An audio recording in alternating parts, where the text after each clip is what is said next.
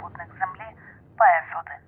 Із космодрому в Байконурі його на орбіту доставляє ракета-супутник. Це перше сміття, яке полетіло 64 роки тому, далеко за межі нашої планети. Супутник літав 92 дні, а пізніше згорів у щільних шарах атмосфери. Але така доля далеко не в усіх пристроїв, які потрапляють за межі нашої планети. Забруднення космосу тема, яку піднімають все частіше. Тож пропоную нею завершити перший сезон. Ви слухаєте подкаст Дім від The Ukrainians. Тут ми говоримо про людей і те, як наша діяльність впливає на світ довкола. Веду його я, Ірина Панчишин. Цей подкаст The Ukrainians робить у партнерстві із Zero Waste Alliance Ukraine. Це об'єднання громадських організацій, які хочуть і змінюють систему поводження з відходами в Україні.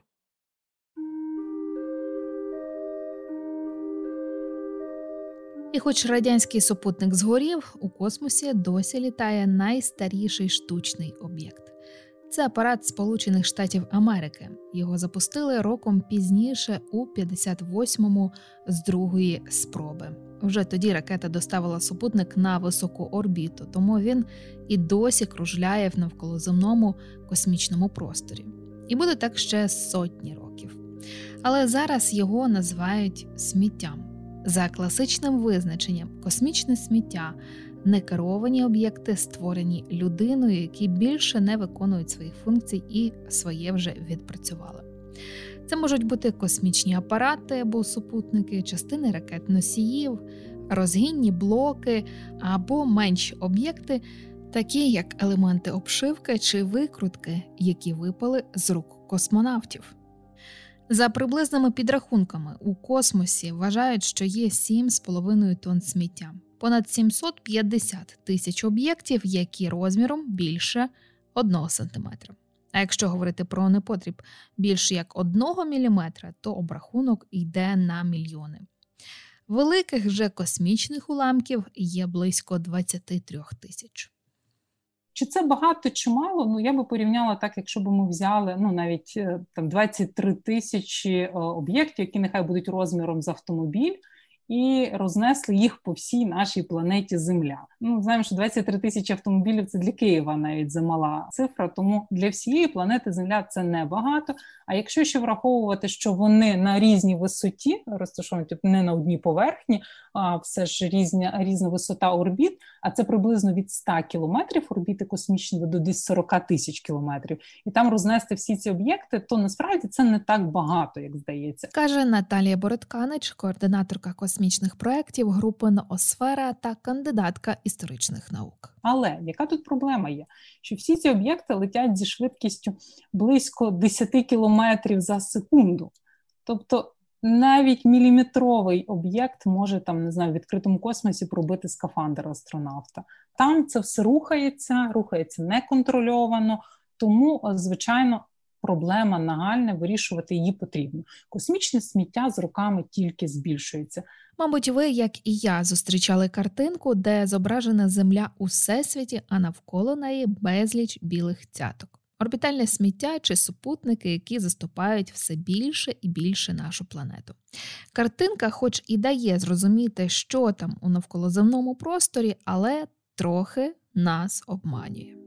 Тут дещо автори картинки трошки вирішили перебільшити, тому що насправді область космічного простору, де обертаються усі ці супутники, вона має досить великий об'єм. Там мільйони кубічних кілометрів, фактично. Самі супутники досить маленькі, такого ефекту немає. Тобто, якщо вони вирішили показати от землю в такому розмірі, в такому масштабі, і показати на фоні землі супутники, які вони пролітають у реальному масштабі, то практично нічого б ніхто не, побачив. Тому оці світлі точки вони збільшені в кілька разів, але е, то, що вони збільшені, вони дадуть більш такий приголомшливий ефект. Це не не означає, що якщо їх намалювати в тому розмірі, як вони є насправді, то немає ніякої небезпеки. Небезпека є, каже Олександр Кожухов, начальник відділу оптичних спостережень Національного центру управління та випробовування космічних засобів Державного космічного агентства України.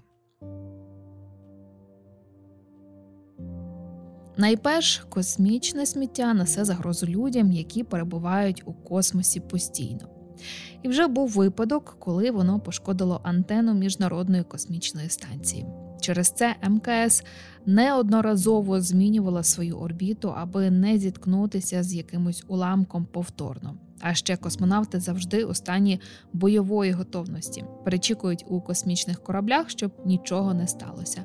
Бо в іншому випадку, за інструкцією, мають екстрено повернутися на землю. Лідерами за кількістю космічного сміття є США. Друге місце займає Росія, а третє Китай.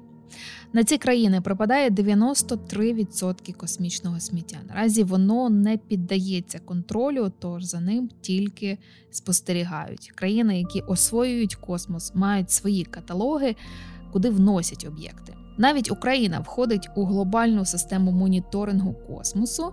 І обсерваторії, які спостерігають за нашою частиною неба, дають інформацію у ці каталоги. Сміття у космосі більше, і через те, каже Наталія Бородканець, що там проводять випробовування проти супутникової зброї. Космос сьогодні на превеликий жаль мілітаризується, хоча всі говорять, що він виключно для мирного використання. Наприклад, випробування проводив Китай, який ракетою з землі збив свій супутник. Це називається протисупутникова зброя. І внаслідок цього вибуху в космосі з'явилося додатково 3,5 тисячі об'єктів. В майбутньому ця проблема може призвести до того, що в космосі може утворитися так званий каскадний ефект або ефект Кеслера. Названий він, до речі, за ім'ям насівського дослідника Дональда. Кеслера у 1978 році він заговорив перше про такий ефект, коли супутники почнуть стикатися один з одним, так само по доміно ми власне зможемо запустити незворотній процес і втратимо космос назавжди. Зараз основне завдання космічних агенцій світу не збільшувати кількість сміття, бо чисто не там, де прибирають, а там, де не смітять. І для цього був створений міжагентський координаційний комітет з питань космічного сміття. Координаційний комітет займається саме питаннями, які пов'язані з е, космічним сміттям, і усі питання ці розподілені на чотири категорії. Перше це спостереження. Потрібно відстежувати це сміття, щоб знизити ймовірність того, що він зіткнеться з якимось працюючим супутником.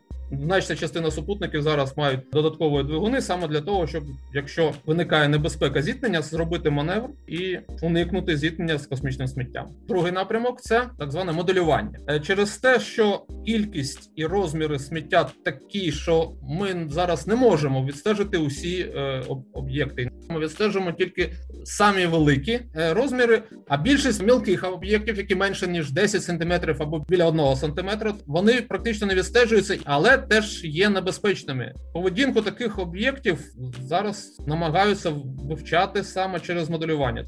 Третій напрямок це захист, це якихось методи, щоб не дати вийти з ладу космічному апарату при зіткненні. І четвертий напрямок, найбільш важливий, це уникнення наслідків. Тобто, як зробити так, щоб космічне сміття впливало на роботу орбітальних угруповань найменшим чином. Вже кілька років Координаційний комітет випускає рекомендації щодо уникнення наслідків космічного сміття або англійською Space Debris Mitigation Guidelines каже Олександр Кожухов, начальник відділу оптичних спостережень Національного центру управління та випробовування космічних засобів.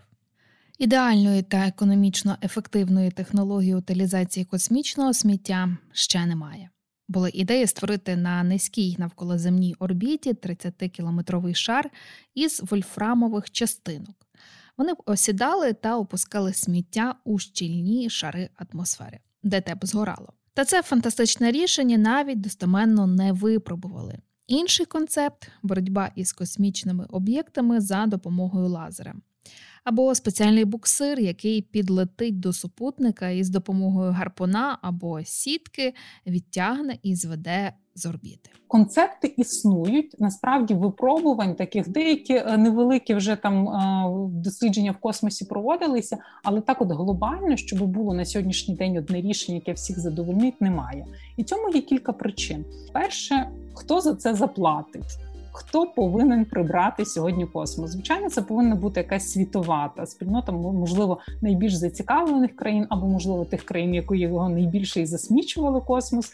Тобто, якщо говорити про бізнес складову, про стартапи, які, до речі, тут активно розвиваються навколо прибирання у космосі, то звичайно потрібно знайти, хто ж може стати таким світовим інвестором, хто згодиться прибирати космосі. Інше це політичне рішення, тому що прибираючи у космосі, можна ненароком прибрати якийсь стратегічний супутник країни, і тут завжди також буде така політична боротьба. Там не знаю, Сполучені Штати, Китай, Росія, чий супутник, хто пошкодив, бо в космосі там справді такі сьогодні йдуть різні цікаві проходять процеси, які пов'язані більше вже з мілітаризацією космосу і шпигунством у космосі. Частково проблему цю вирішують, тому що нові супутники, які відправляються у космос, великі космічні апарати, вони оснащені двигунами. І після того, як у супутника закінчився ресурс, з ним може відбутися перше. Його можна відвести на так звану орбіту захоронення. Мається на увазі, щоб підняти його ще вище від місця його стояння на тій орбіті, де вже яка не використовується космічними апаратами, на тій висоті, де він нікому заважати не буде. Інший випадок це його дати йому імпульс і звести власне в щільні шари атмосфери тут до землі, щоб він згорів. І, до речі, не всі супутники згорають е, у космосі е, під час свого приземлення неконтрольованого на землю. Частина з них прилітає на землю. Це також називається таким собі земним кладовищем космічних апаратів, і знаходиться це в західній частині Тихого океану. Там супутники зводять таким чином великі, або, наприклад, міжнародну космічну станцію Мир так само з нею зробили. Її звели з орбіти таким чином, що вона залишилася в Тихому океані. Її залишки зараз стоїть питання про те, щоб на законодавчому рівні прийняти на рівні ООН, прийняти те, щоб усі космічні апарати обов'язково укомплектовувалися двигунами, і після того як вони відпрацюють свій ресурс, щоб їх зводити е, або на орбіту захоронення, або вже на нашу земну орбіту, де вони будуть згорати. І, До речі, от Ілон Маск зі своїм концептом Starlink, на сьогоднішній день це найвелич... найвеличезніше угрупування. Він планує запустити 12 тисяч супутників у космос. Якщо ми говоримо, що зараз там близько 3,5 тисяч діючих апаратів, то Ілон Маск для того, щоб нам з вами забезпечити космічний інтернет, інтернет із космосу, планує запустити 12 тисяч супутників.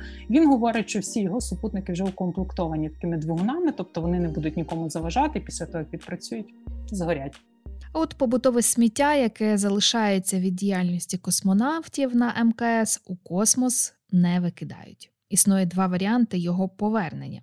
Перший, коли сміття утилізують на землі, бо привезли його багаторазовим кораблем, який зараз використовує компанія Ілона Маска SpaceX. І другий варіант, коли усі відходи завантажують в одноразовий космічний корабель, і вони згорають разом із ним у щільних слоях атмосфери. А от після туристичних польотів сміття у космосі не побільшує. Мандрівки, які зробили у липні 21-го року мільярдери Річард Бренсон та Джеф Безос, вийшли ну майже безсміттєвими. Звісно, якщо не врахувати пального. Що ракетоплан у випадку Бренсона, що капсула у Безоса не залишились у космосі і повернулися на землю. Тому, якщо буде так і надалі, суборбітальний туризм не залишатиме після себе металевого непотребу, якого і так вистачає у космосі. А от, до речі, у цій космічно сміттєвій темі варто згадати, що і зміна клімату вносить свої корективи. Через парниковий ефект та неконтрольовані викиди охолоджується термосфера, тому апарати з низької навколоземної орбіти можуть рідше з неї зводитися. Відтак космічне сміття довше житиме і не згорить. І на завершення хочу порекомендувати переглянути два фільми цієї тематики. Перший гравітація. Науково-фантастичний технотрилер всього із двома зірковими акторами. Тут якраз про те, що може накоїти космічне сміття із кораблем та космонавтами. Все, про що я говорила тут з експертами, для вас, наче візуалізується. А от другий фільм перенесе у 2092 рік. Це суперкосмічний блокбастер від Netflix.